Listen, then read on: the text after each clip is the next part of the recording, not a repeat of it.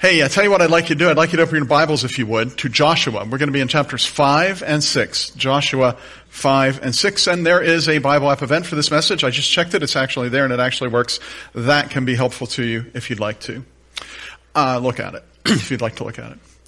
So the title of the sermon is preparing for the next thing, and um, I, I, always look for a PowerPoint background that will work to kind of speak of being prepared. And I, I found this pickup truck in snow, and that guy's got chains on there, and it looks like they're brand new. There's a tag on them.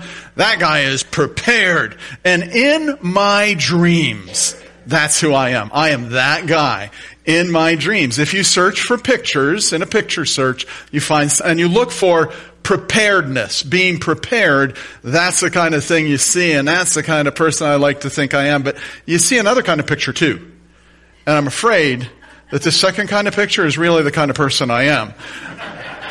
I'm the guy that empties the shelves at the store uh, of toilet paper, right? That one. Yeah, okay. Preparedness, right? That's what we're talking about today. Are you prepared for the next thing? And I don't have any specific thing in mind or any specific person in mind, not myself or not you. I, will tell you how I kind of got to this um, in, in a little bit, how I kind of thought of this theme. I think it comes from chapter 5 of Joshua. But let me ask you that question again. Are you prepared for the next thing? There's a phrase I quote from my eighth grade science teacher. He, and the quote goes like this. Everything changes. The only thing that doesn't change is change itself. And he's talking about a caterpillar changing into a butterfly and things like that. But as I heard about that, I heard him say that, it kind of stuck with me. I remember my little eighth grade brain is going like, that's the smartest teacher I ever heard to think that up. And he was kind of smart in as much as he was really paraphrasing someone much older than him, a Greek philosopher named Heraclitus, who said, the only thing that is constant is change. Change. Change. Life is filled with changes changes coming to a theater near you, for sure. Coming to your life, for sure. Big transitions, small transitions. And the question for you is how do you prepare for the next thing in life? Really? How do you? Some people might say, well, I, just kind of feel my way just whatever, you know. I, I, can remember one time we're sitting down Uh, with a group of people about how their church needed to transition and how how it could change and be better. And there was one gentleman there, and, and he said, "I don't plan anything. I don't make any plans for the future." And he just kind of takes it as it comes. Okay, you, you can do that. I think a lot of people just kind of feel their way. Some people just let it happen to them the future just happens and they just kind of they're kind of like maybe when you were a little kid did you make a little wooden boat and put it in a stream and run down beside it? You know that's kind of how they are headed through life. Some people fly by the seat of their pants you know that's my wife says that i do that and i think i do it quite well right? In the early chapters of joshua and that's where you are chapters 5 and 6 the people of israel are facing the next thing. It's a big thing for them. It's entering the promised land and in chapter 6, they march around the walls of Jericho every day, once a day, six days straight, blowing trumpets. Now, when you think blowing trumpets, hold off on being impressed there for a minute. Because the trumpets that they blew were not, they're, they're not the ones they got at Spots Music. They're not, it's not a brass band going around there. It's a ram's horn. Have you ever heard, the, is it the shofar? Have you ever heard that thing? It sounds like a children's horn. It's like one step above a kazoo. Don't mean to be disrespectful, but let's be real. So all these guys are going to do is walk around there blowing these ram's horns. The people in Jer- Jericho, they're sitting tight. On the seventh day, they're going to walk around there not one time, but seven times blowing horns. And at the end of it, they're going to shout a loud shout and the walls are going to come down. Now, I read that chapter over and over and over again. I researched that chapter again and again, chapter 6, and I felt like that doesn't have a lot of transferable concepts for me personally. I'm not blowing a horn. I'm not walking around a city. I'm too dense to really get a spiritual application out of that. Maybe I should broaden my reading. And so I went back and read chapter 5, and wow. I saw spiritual concepts that apply to you and to me. And the reason they apply to you and to me is because everything changes. The only thing that doesn't change is change itself. And chapter 5 talks about how to prepare for the next thing. Now, before we look into that, I'm going to do what I always do, almost always do, on these Bible story ones. I'm going to kind of give you some historical context. These people are the people of God. They're the children of Israel, whose name was Jacob, and Jacob is a grandson of Abraham, to whom the promise was given. These are the chosen people. They've been chosen to show the world what God is like, to speak of His holiness and His grace, His love and His justice, His mercy, His nature is what they are to proclaim. And they have been chosen to bring the Messiah, to bring Jesus who will rescue humankind. He will rescue us from ourselves. Remember, months ago, maybe even years ago, when we looked at, a Bible story about Abram, when he received the Abrahamic covenant, the last line of that covenant was, and through you, all people of the earth will be blessed. And we understand that that is through the Messiah, Jesus who really is Abraham's seed and atones on Mount Calvary for the sins of humankind. So that's where we are. That's who these people are. 40 years before chapter 5, 40 years before this moment, they arrived at the promised land. But they were afraid. They sent some spies in, check out the land. Spies came out and said, those are big people down there. It looks like the Pittsburgh Steelers down there. Or the Cincinnati Bengals. You're welcome. I am cheering for you, buddy. I'm going to pray that God doesn't punish you for that arrogance you showed earlier. Love you, man. Yeah. So 40 years earlier, they're standing at the threshold of the promised land at a place called Kadesh Barnea, and God says, go take the land. The spies say, I don't think we can do it. Those guys are really big. We look like grasshoppers next to those guys. And they ran away. Run away! Run away! And that's exactly what they did. Because they were afraid. More specifically, they refuse to trust God for the next thing. They didn't trust Him. So here we are, a generation later, and under Joshua, these people were pre- preparing to possess the land. They have been nomadically traveling the desert, wandering in the wilderness for 40 years. And that previous generation, the people who refused to trust God at Kadesh Barnea, they're gone. They've died. And now this new generation is ready to follow Joshua into the promised land. And almost everyone knows they're going to possess the land. That's the next thing. They're going to get it. You and I know because we read the story. We know the biblical history. But the nations around them even know this because they have seen and heard of what God had done for Israel in the past. Imagine, if you will, being a resident of Jericho and, and realizing but the people whose God split the Red Sea so they could pass through on dry land and then closed it up on the Egyptian army, those people have just come across the Jordan River in your backyard in similar fashion and they're camped in their tents all around your city. that would be sobering, wouldn't it? The people of Jericho don't even have it in their heart to come out. They're holed up in their city. When you read chapter 6, you read of how God took the, God took the city. You ever hear that song? Brace yourself, I'm going to sing. You ever hear this song? Joshua fought the battle of Jericho, Jericho, Jericho, and the walls came a tumbling down. Remember that song? You thought you knew it till I sung it, but now you're not sure, right? Hmm. That song's wrong. Did you know that? God fought that battle walking around a building, blowing on a ram's horn, and shouting is not fighting. God fought that battle. And in the end, they had the property. So that's kind of the context of, of what we have there. What I really want to focus on is chapter 5, and I want to talk about preparation for the next thing, because God leads these people in advance of going to, to the city. He leads them in something that prepares them for the next thing. And I have just four things that he has them do to be prepared. The first one is this. It has to do with belonging. Choose to belong to God. I ask you to open your Bibles to Joshua 5. You're thinking, are we ever going to read that? Yep, right now. I'm going to read nine verses, starting at verse 1 in Joshua 5. If you'd like, you can follow along silently or on the Bible app, or you can just listen.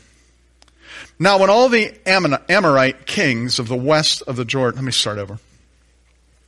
reading. I find it very difficult. Here we go. Take two. Now, when all the Amorite kings west of the Jordan and all the Canaanite kings along the coast heard how the Lord had dried up the Jordan before the Israelites until they crossed over, their hearts melted in fear, and they no longer had courage to face the Israelites. At that time, the Lord said to Joshua, Make flint knives and circumcise the Israelites again. So, Joshua made flint knives and circumcised the Israelites at Gibeath Haaraloth. Now, this is why he did so. All those who came out of Egypt, all the men of military age, died in the wilderness on the way after leaving Egypt. And all the people who came out had been circumcised. But all the people born in the wilderness during the journey from Eden had not. The Israelites had moved about in the wilderness for 40 years until all the men who were of military age when they left Egypt had died, since they had not obeyed the Lord. For the Lord had sworn to them that they would not see the land he had solemnly promised to their ancestors to give us, a land flowing with milk and honey. So, he raised up their sons in their place. And these were the ones Joshua circumcised. They were still uncircumcised because they had not been circumcised on the way.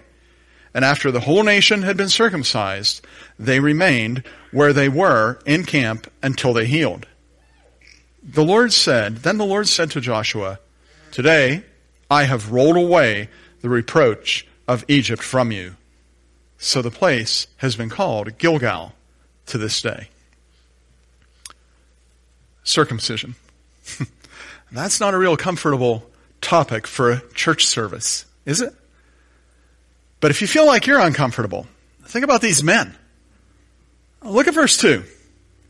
At that time, the Lord said to Joshua, make flint knives. Oh, that's all I need to hear. Flint knives. Huh. Verse 8. After the whole nation had been circumcised, they remained where they were in the camp until they were healed. No kidding. No kidding. Yeah. Not pleasant. Why would God instruct them to do that? I mean, the scripture seems to tell us why it says this is why he did so, and, they, and the reason is because they weren't circumcised. Yeah, but why?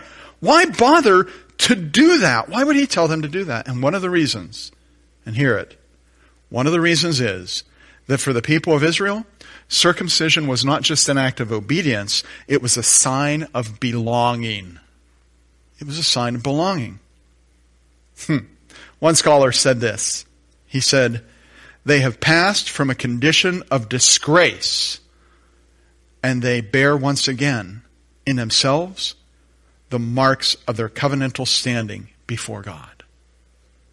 They have transitioned from men and women who were without faith, from a people who would not trust God, from cowardly people who when God says, go take the land, they said, oh, I'm going to run away.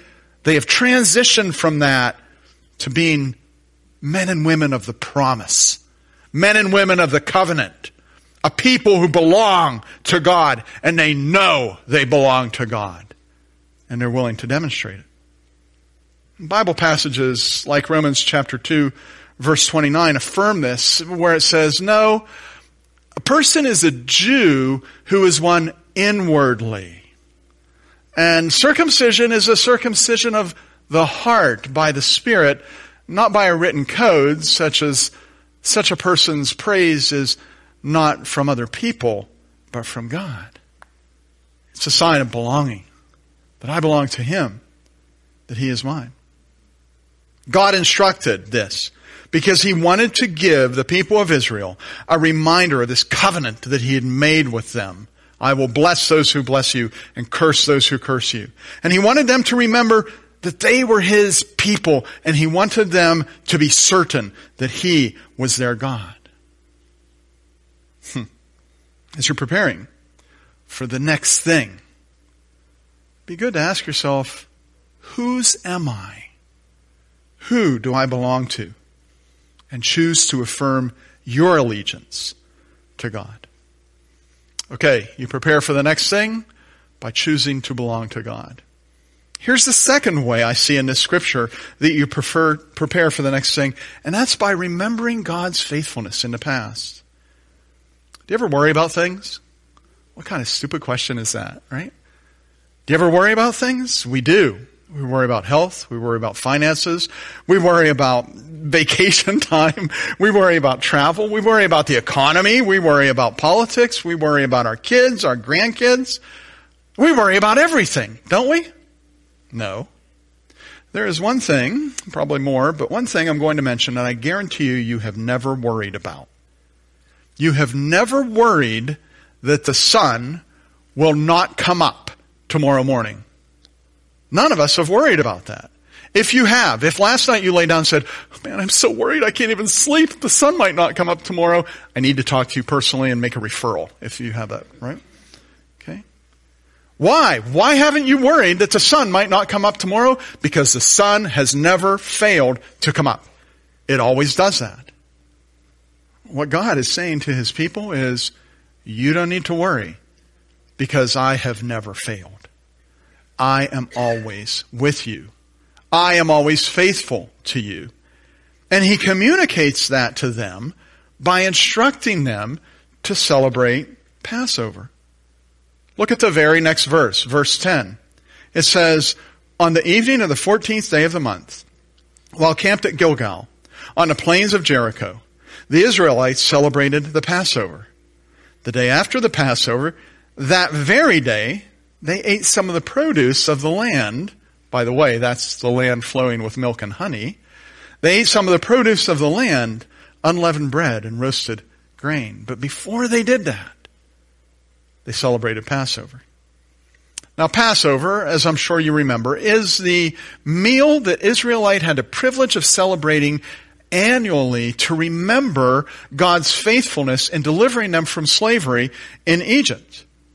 A group of slaves, a nation of slaves, were bound in Egypt. The most powerful nation in the world held them in slavery, and they walked out. I mean, they just walked out.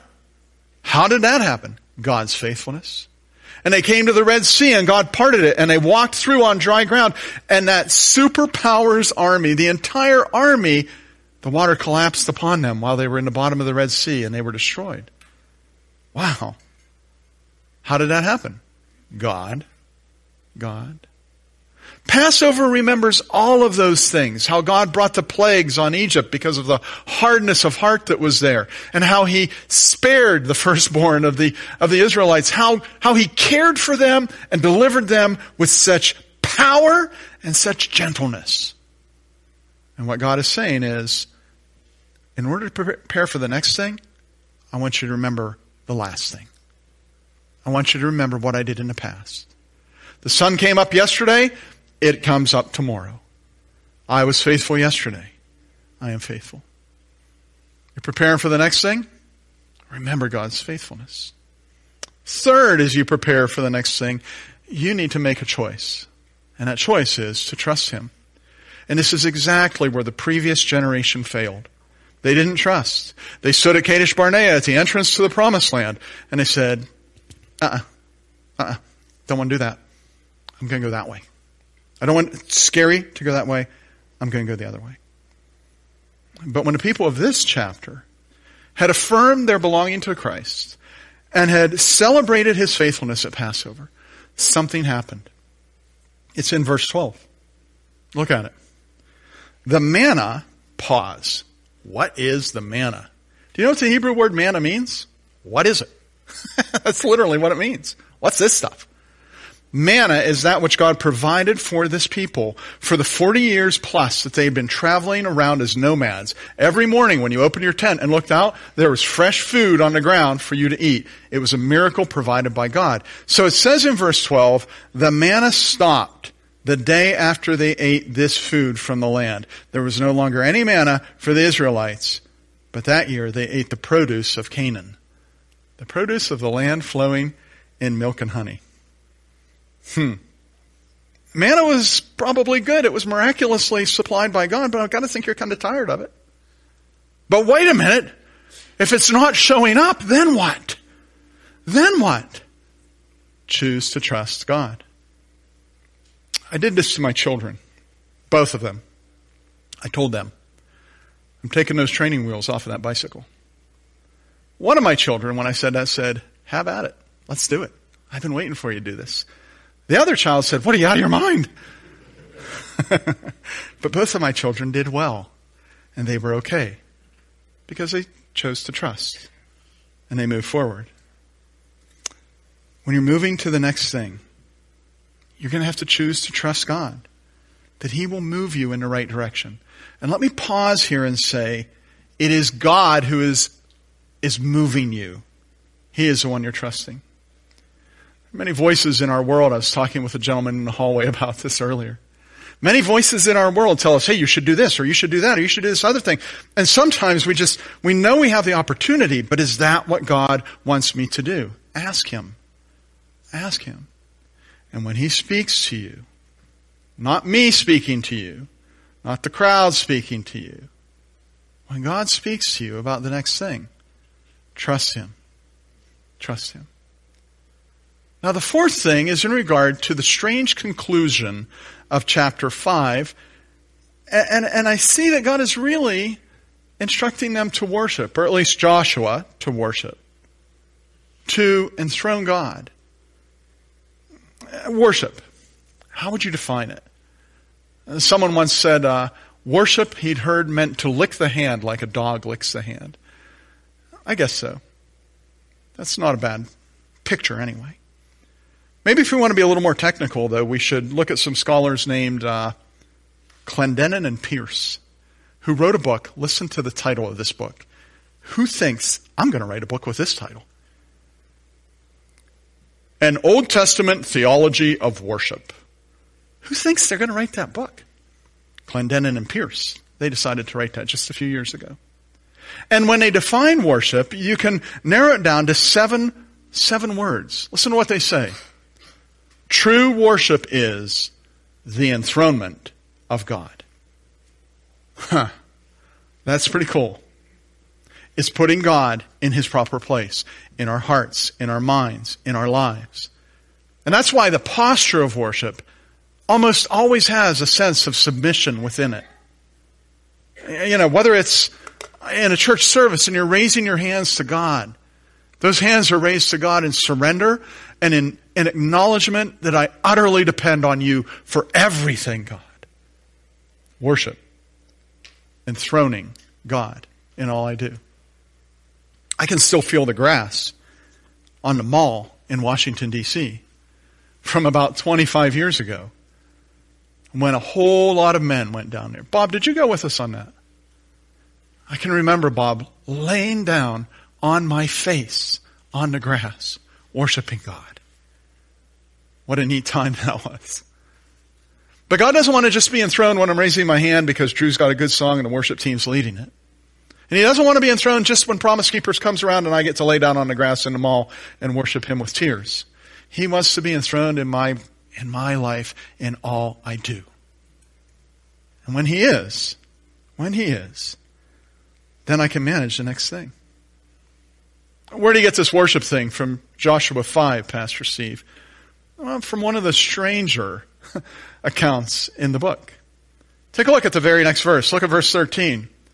Now Joshua, when Joshua was near Jericho, he looked up and saw a man standing in front of him with a drawn sword in his hand. That would alert you, would it not? Joshua went up to him and said, Are you for us or our enemies? Neither, he replied. But as commander of the army of the Lord, I have now come. Then Joshua fell face down to the ground in reverence and asked him, What message does my Lord have for his servant? The commander of the Lord's army replied, Take off your sandals, for the place where you are standing is holy. And Joshua did so. Joshua, this isn't just about I belong to Christ and he belongs to me. Joshua, this isn't just about you know, what was the previous one here? This isn't just about remembering that God did the Passover. And Joshua, this isn't just about choosing to trust me. Joshua, this is acknowledging that I am who I am. God Almighty. This is about worship. And when you worship God with your life and enthrone Him in all you do, then you become ready for the next thing. So, what changes are you facing? The only thing that's constant is change. Everything changes, but change itself. You will face change. Maybe big changes, maybe little tiny changes. The size of the change is not really the issue. It's how will you handle the change? You've watched documentaries of celebrities. Remember VH1 used to have that thing they called them rockumentaries about rock artists back in the day. And uh, often, whether it's sports or film or music, many of those uh, stories end sadly because the artist took a bad turn. He, the athlete, walked a dark path. And sometimes the documentary would feature an old friend who knew him when. You know, I knew him when, right? And that old friend would say, you know, fame changed Johnny. Wealth changed Johnny. He wasn't the same guy I knew in 12th grade. You might say he wasn't really prepared for the next thing when it came into his life. As you face the next thing, remember who you belong to. You belong to Christ. And remembering that and affirming that will always be a radical choice. because following Jesus is a radical thing. It surely was a radical thing for the guys with the flint knives, right? Yeah. And it's a radical thing for us because the next thing often, it often presents options that are just downright wrong. Evil options. So know who you are. Better, know whose you are. Romans 8. In verse 7, says words like these, the mind governed by the flesh is hostile to God. It does not submit to God's law, nor can it do so. Those who are in the realm of the flesh cannot please God. You, however, are not in the realm of the flesh, but you're in the realm of the Spirit, if indeed the Spirit of God lives in you. And anyone who doesn't have the Spirit of God, they don't belong to Christ, but you do. You do. If Christ is in you, even if your body is subject to death because of sin. The Spirit gives life because of righteousness. Whatever the next thing brings, remember who you belong to, whose you are. And remember that He is always faithful. We celebrate His faithfulness not in a Passover meal, but we celebrate it in communion, the Lord's Supper. And if He was faithful enough to give His life for you on the cross, He is faithful enough to carry you through whatever is ahead of you. Remember his faithfulness and trust in him because he is trustworthy. You know, when he speaks to the people about entering the land, clear back in Deuteronomy chapter 31, in verse 6 he says, Be strong and courageous, do not be afraid or terrified because of them, for the Lord your God goes with you. He will never leave you or forsake you. You don't have to be afraid about the next thing. You don't have to be afraid. You can trust God. And you don't have to yield to the pressure from others, from peers, from friends, from, from, from the society you're in. You can just trust God to lead you and follow Him. And He will lead you. Remember, maybe most importantly, to enthrone Him in all you do. Such a strange way chapter 5 ends. The commander of the Lord's army replied, Take off your sandals, for the place where you're standing is holy. And Joshua did so. End of story. Really? That, that's where it ends? And you gotta know that brilliant scholars and commentators, they just don't know what to do with that story ending that way. And that's alright. Because the more deeply you understand God, the more and more you perceive who He is, the more you realize you hardly know what to do with Him either. Because He's God. We're not. And all I knew, all I know to do regarding him is worship him. Enthrone him in my life. Enthrone him in all you do. When God is enthroned, those other things in your life seem to fall into place.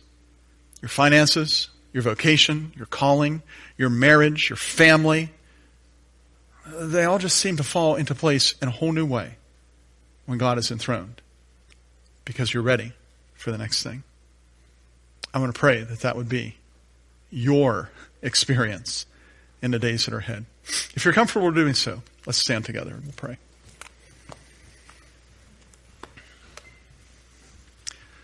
So I just want to tell you, I just feel like I presented that in a very heavy way. You know what I mean? I like to think of myself as this pastor. Hey, how's it going, you guys? You know what I mean? And I feel like I came across severely I'm probably too worried about that personally. Okay? But if I did come across severely, it is because it is severely important that you and I be ready for the next thing. Always. Always. And it's good to be ready for the next thing. And when we are ready for the next thing, when we have recognized our belonging to God and, and His faithfulness and we can trust Him, and it, when we've enthroned Him in our life, then here's what we can do. Hey, how's it going, guys? Good to see you. You understand? It changes everything about how we see the future. Quite honestly, I thought of this this morning. You know, I don't, I don't think I mentioned it. Carrie Tonelli was at the first service this morning. Her aunt died this week. That's someone else to pray for. And, uh, and Carrie brought her, her aunt into her home on Thanksgiving. And she went on to hospice soon after that, and Carrie stayed with her, had her stay in her home until she died in her home. And Carrie said, It was such a blessing. who thinks of that as a blessing, right? Somebody who gets it. It was such a blessing to have my aunt there. And I know, Carrie said, I know she had made her peace with God. She was ready for the next thing. And I thought to myself when I was preaching this in the first service, this is really what you do to get ready to be with God, to face death. You remember who you belong to. If you trusted Christ as your Savior, you are His. And you remember He's always faithful. You don't have to worry about what's on the other side of the door. There's goodness there. And remember, He's trustworthy. Faithful is He who called you. He'll bring it to pass. And you just enthrone Him in all you do. This four points on a PowerPoint is kind of a recipe for living the Christian life. And I want to pray that we would be able to do it. Let's pray. Father in heaven, we're so thankful for your loving grace to us, the way you work in our lives. We're thankful, Father, that as we face the next thing, we don't have to say, oh, there's monsters there. We look like grasshoppers compared to them. Rather, we can say, we belong to you, God. You are always faithful. We trust you. We worship you. And we can walk through our lives with the confidence that you walk with us. May this be said of us because of Christ Jesus. Amen.